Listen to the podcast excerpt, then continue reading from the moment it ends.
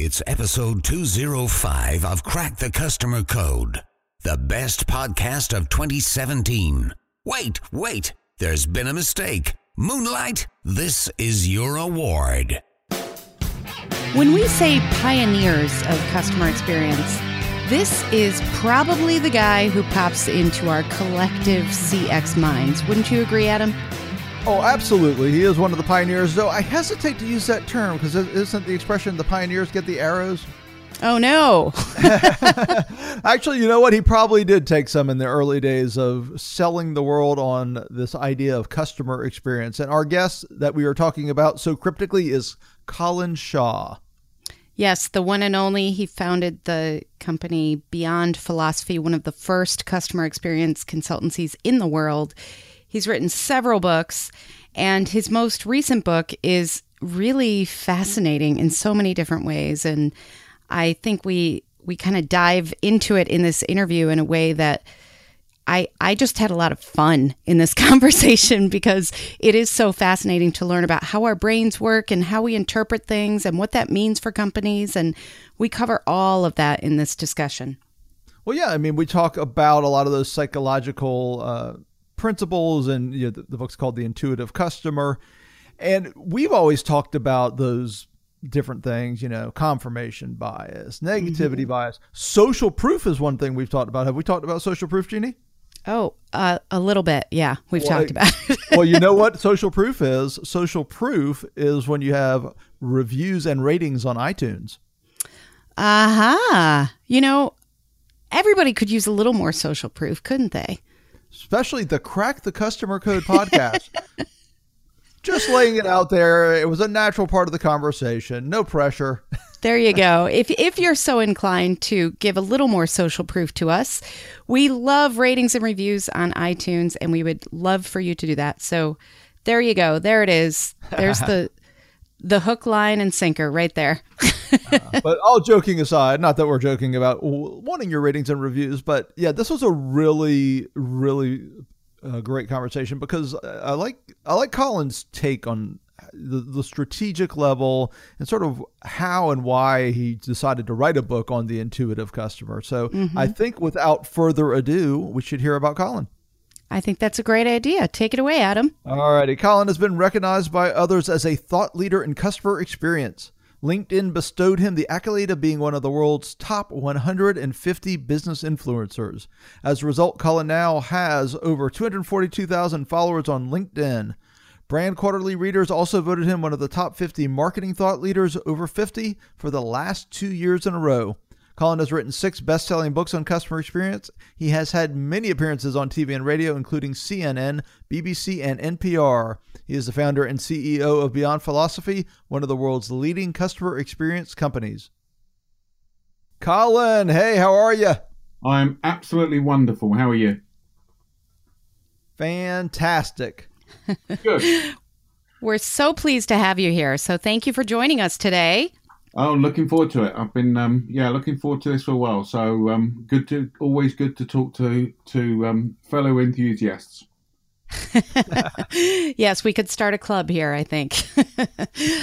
uh, so Adam and I are really excited about this new book, and I think we both really love the theme of this because we've spoken a great deal on this podcast and throughout, you know, our own blogs and other things about customers being irrational and the incredible findings in psychology and in neuroscience in the last few decades about how our brains work and why we respond to things the way we do. And you've dedicated an entire book to how these things play out in customer experience. So I'm wondering, can you tell us a bit more about why you wrote The Intuitive Customer and why you thought now was a good time for this theme? Yeah, sure. Um, so I think I think the the issue for me is that um, we've been doing customer experience stuff since 2002, and when we started back then, we were looking at what we would call the rational and the emotional side of an experience. So there's a sort of a general for us. There's a recon, general recognition, and here's a huge shock for your listeners that customers are people. Yeah. Uh, oh wow yeah, I know. Breaking news. Groundbreaking. Absolutely. Stunning, eh? Uh, so um, we'd sort of worked on that basis for uh, a number of years, but it's always struck me that um, you have to go beyond that. And the interesting bit becomes what causes an emotion. Uh, and what we're also seeing is a lot of organizations at the moment who are saying that their customer experience program is plateauing or their net promoter program is plateauing. So I think it's sort of a bit of a perfect storm of organizations recognizing that they've got to do something different, but not really understanding what they need to do. And for us, it is around understanding, having a true understanding and a deep understanding of your customers, but not just at a uh, a rational and emotional level, but what we would call a subconscious and psychological level uh, and hence the book. It's a subject that's fascinated me for for a long time, um, and uh, hence I decided to put pen to paper and work with um, a um, professor Ryan Hamilton, who's my co-author, who's a professor of consumer psychology up in um, Emory University, to to write the book. And you know, um, uh, he sort of keeps us on the straight and narrow to make sure that we're um, keeping right with what academia and science talks about uh, and how that then applies to customer experience. Well, it's perfect that you bring up uh, your co-author because one of the one of the things I've noticed, and when Jeannie and I have discussed this before, and our, our work with you know, these sort of psychological topics in neuroscience, is that often we're applying studies from another discipline, say behavioral economics or social sciences, to the customer experience field. So, are we starting to see more research, you know, along these lines of, of, about psychology and emotion and intuitive customers that is CX, you know, that customer specific? Yeah, the way I the way I would look at it, Adam, is that it, it is human being specific. So the the and the interesting part is when you then start talking about customer behaviors, you could obviously then apply the same sentiment to employee behaviors because again, you're talking about human beings. So if Professor Hamilton was on the phone with us now, he would be saying that, you know, the research, all of, all of the academic research about human, how human beings make decisions in, um, you know, that's been done in, in academia over the, over the hundreds of years is appropriate in customer experience. All we're doing is putting a customer experience lens to those topics. Does that make sense? Oh, absolutely, and that's that's really my take. What what I've found interesting, and I don't know if you found this uh, with, with, beyond philosophy, is that often uh, you know, people who want help or customers, you know, customers who want to help with their customers want to know, you know, where's the specific data you know in this case how how does how do these changes in language you know impact call centers or whatever it may be so have yeah. you found that people are receptive to you know what you just said and what I, what I completely 100% agree with. Yeah. Um, the uh, yeah, we do. Great, that's awesome. So, so, I, I think the I mean we have had people say, well, you know, does that apply in this area and that area? And my answer is, yeah, as long as your mm-hmm. customers mm-hmm. are human beings, then it applies to you. mm-hmm. um, yeah. And and I think the other key part here is, you know, the question we get a lot is, Ah, but does this apply in the business to business setting? You know, because business to business is different to consumer. Uh, and again, it's the same answer. As long as your customers are human beings, then yes, it applies.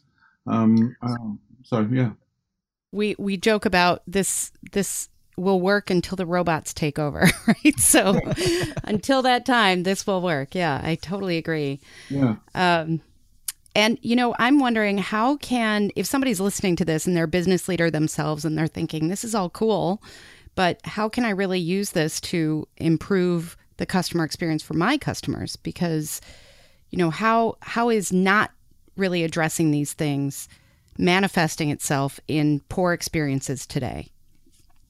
I think it's a, a it's manifesting itself all over the place. I mean, the, mm-hmm. the reality is, i am I'm just about to publish a blog over the next few days about telecoms experiences that I've had. I used to work in telecoms, and you know, 20 years ago, and I don't think they've changed in 20 years. Mm-hmm. Um, you know, we all know that poor customer experiences are all over the place.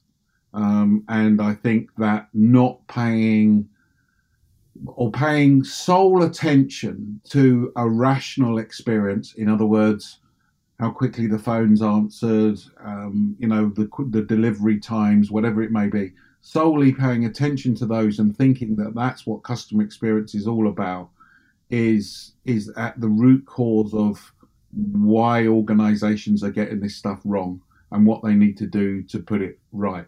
If they were to mm-hmm. embrace the emotional, subconscious, psychological side, they would find so much ri- a rich vein of uh, information and action that they could implement uh, that would dramatically improve their experience. Um, that they would be very, very surprised. So I think the evidence is all around us.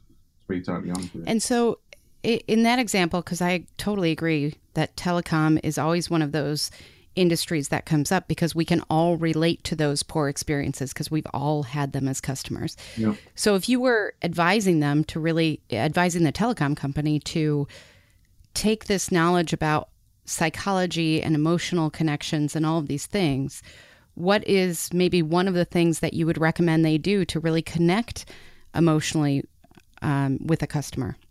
Don't get me started on telecoms.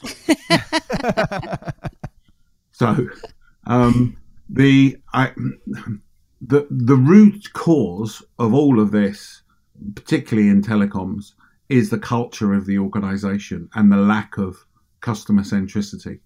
Um, mm-hmm. So you know the the root really at the root cause of all of that is the way that senior execs talk about putting customers first. I used to work for British Telecom, and we used to have one of the values was we put customers first.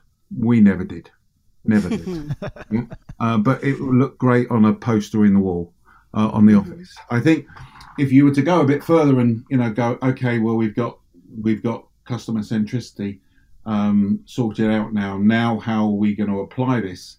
For me, when you're now creating a customer journey, you need to be thinking about how the customer feels at each of those touch points of the journey. You need to be thinking about what's driving and destroying value for customers and how you design it. And you need to be thinking about how you're going to apply some of the key principles behind behavioral economics and psychology into the design of of that experience and, and that's effectively what we're talking about in the book is trying to give people an understanding a layman's understanding of the theory uh, but also then going on to talk about well how can you actually then go about it and change things does that make sense mm-hmm. yep yep oh. and i think i think you could we could have a whole series of podcasts about telecom. I think so. Yeah. Maybe something to consider. We weren't the only industry that were bad, uh, but right. they're right. certainly they certainly are, are, at the bottom end of the, the pack, and that mm-hmm. just surprises me how, how they don't improve. Yeah, you can you can always uh, silence a room by saying "raise your hand if you love your phone carrier." Yeah, a, I've never tried that. I'll have to try that one. All right. Well, you know, one of the interesting items that you focus on in the book, and this was really one of the takeaways for me, was the focus on customer memory. And I'm gonna, I'm going to actually quote you here. You say the only way to build customer loyalty is through customers' memories. I'd love for you to sort of expand on this idea for us. Okay, so this is not my idea. Um, so credit where credit's due. This is a guy called Professor Daniel Kahneman and Professor Daniel Kahneman has um, uh, he's won the behavior uh, won the Nobel Prize for behavioral economics. Okay, so clever guy. Uh, and what he talks about is so. In fact, let me before I go on that, let me let me give you a bit of a take a step back and explain this a bit further. If you think about customer loyalty, you cannot be loyal to someone unless you've created a memory. Because if you think about it, loyalty, as we talk about in the book, is a function of memory. Yeah. So mm-hmm. for you to go back to someone, for you to think, where should I go? I will go back here. And you're going back here because of the, the product or the price or the, the experience that you gained. By definition, you're talking about a memory. So here's here's the here's the, the, the, line. People don't choose between experiences; they choose between the memory of an experience. Okay, and that for me is really really important. So people don't choose between experiences; they choose between the memory of an experience. Hmm. Does that make sense? And I'll go oh, on and explain this a little bit further, but let me just stop there. You check, you comfortable with that bit so far?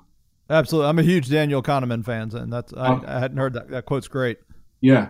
So when you therefore talk about, um, you therefore suddenly go to create loyal customers. You, by definition, you have to create a great memory. So how a memory is created, and what Kahneman talks about is the fact that there are, we have two selves. We have the experiencing self, which is your listener this very moment listening to the podcast um, as they're doing whatever they're doing.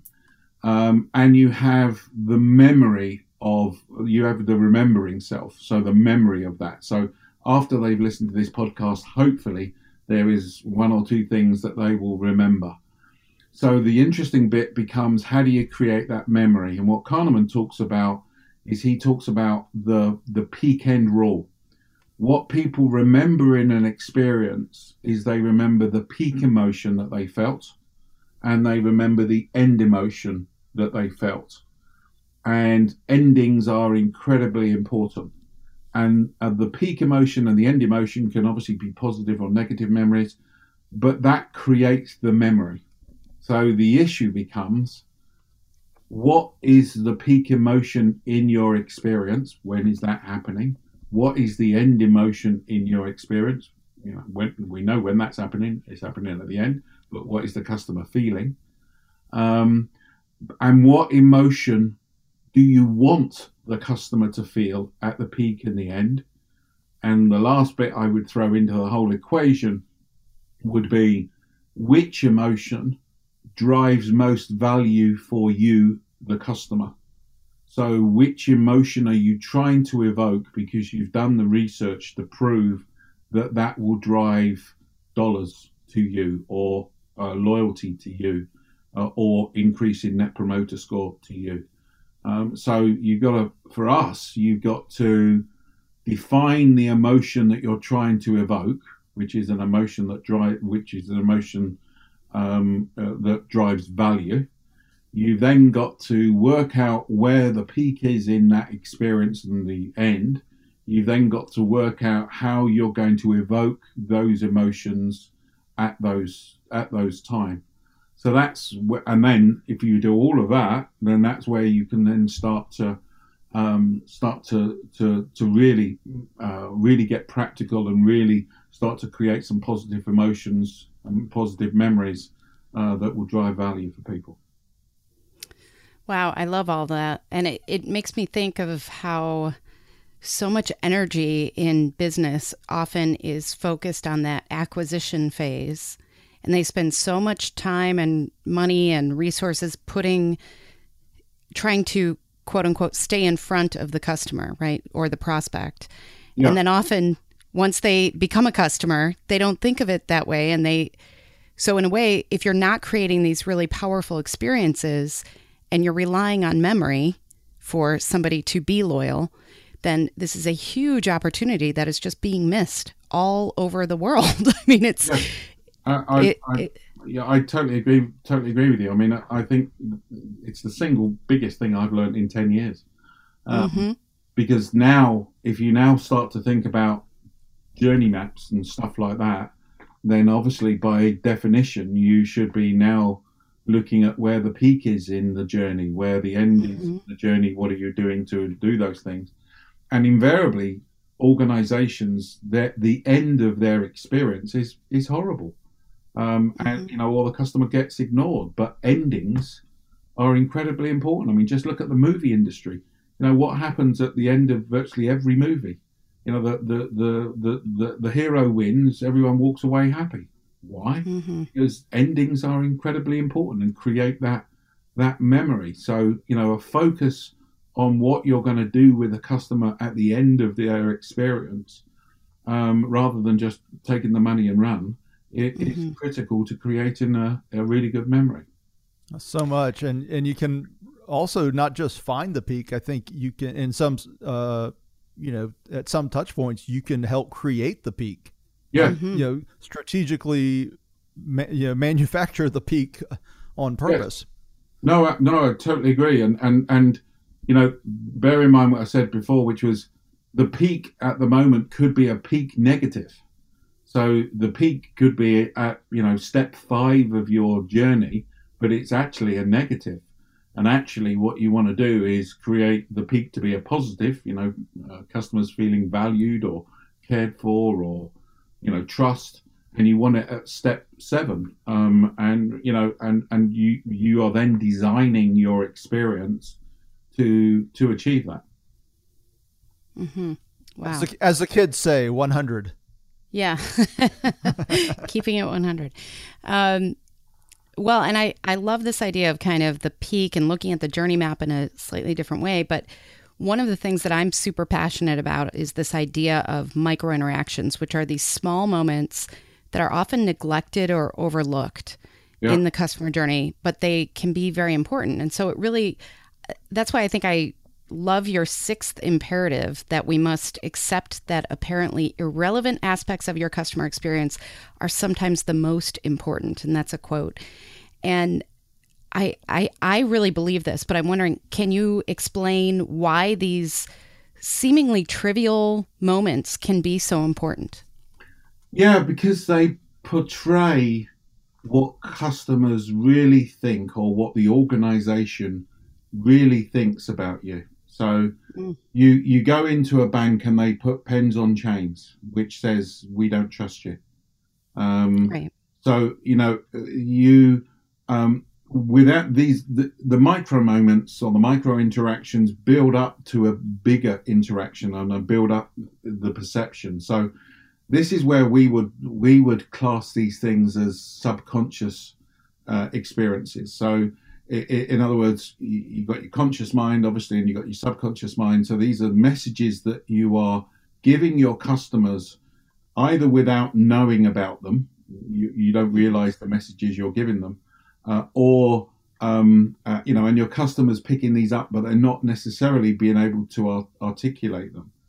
But for me, the best example of a of a micro interaction, uh, and the way again I always explain this is um, when I come home at night, we I shout hello to my wife Lorraine, and within a one word response from Lorraine, I know how she's feeling.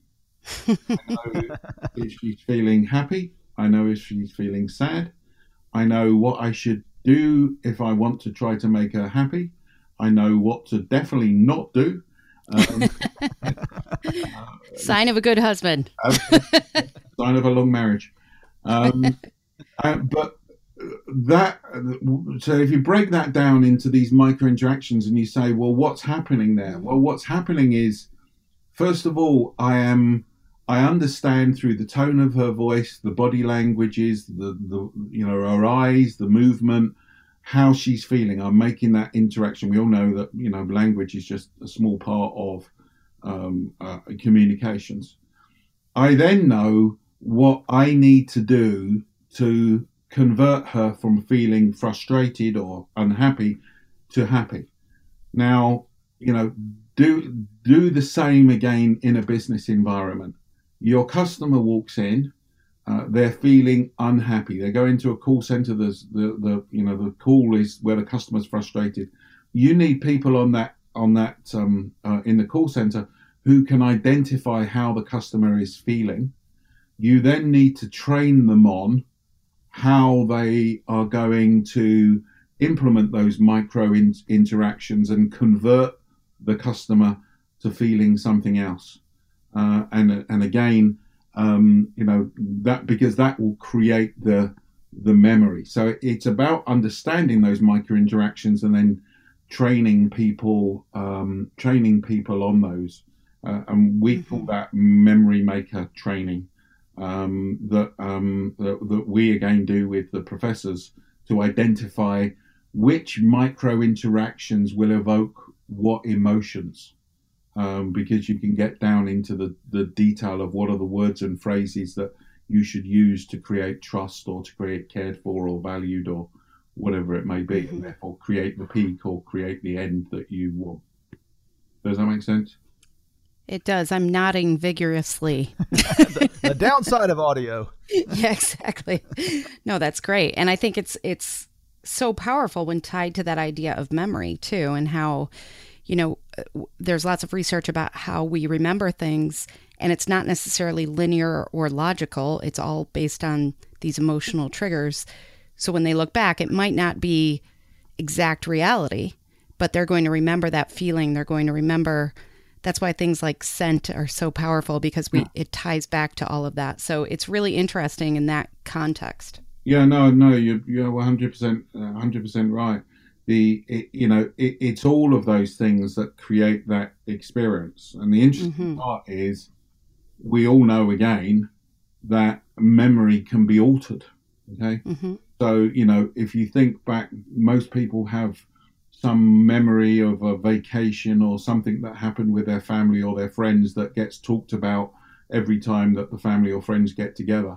Uh, and you know that one episode that may have caused a lot of laughter suddenly gets blown up into this massive event that you know became really important and was the central point of the whole two week vacation that you had. Mm-hmm. Um, mm-hmm. The reality is, it only lasted about you know ten seconds or something.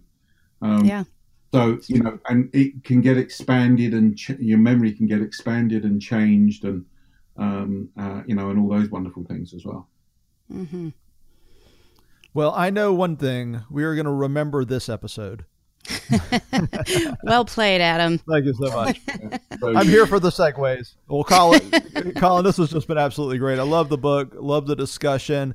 And we really appreciate your time. We know it's evening there across the pond. So tell our listeners a little bit about uh, where they can find the book, where they can find you, and all that good stuff.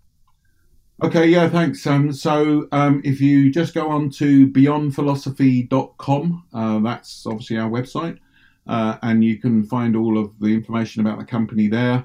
And the book is um, it's published by Palgrave Macmillan.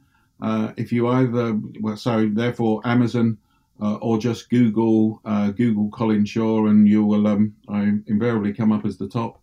Uh, so um, you just um, follow follow the links through there. So you'll you'll find uh, that book and all my other books um, uh, available on Amazon and the and our website.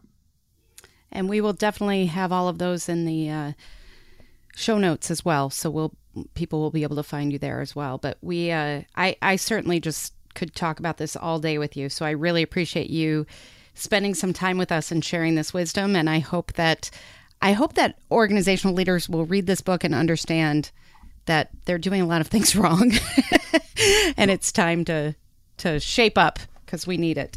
So thank you, Colin. Good. Well, thank you. It's been it's always great to have these conversations, and um, I hope it's been of, of use to you and the listeners. Absolutely. Definitely. Thanks so much, Colin. Thank you so much for listening to Crack the Customer Code, a proud member of the C Suite Radio family. If you like C Suite Radio, then check out C Suite TV and watch in depth interviews with business content for C suite leaders and entrepreneurs. And it's all on demand. Get insider secrets by going to csuitetv.com. We really do appreciate you spending your time with us. I'm Jeannie Walters, and you can learn more about me and our customer experience investigation consulting at 360connext.com. And I'm Adam Toporek, and you can learn more about me and our customer service workshops and training at customersthatstick.com. Until next time, take care of yourself and take care of your customers.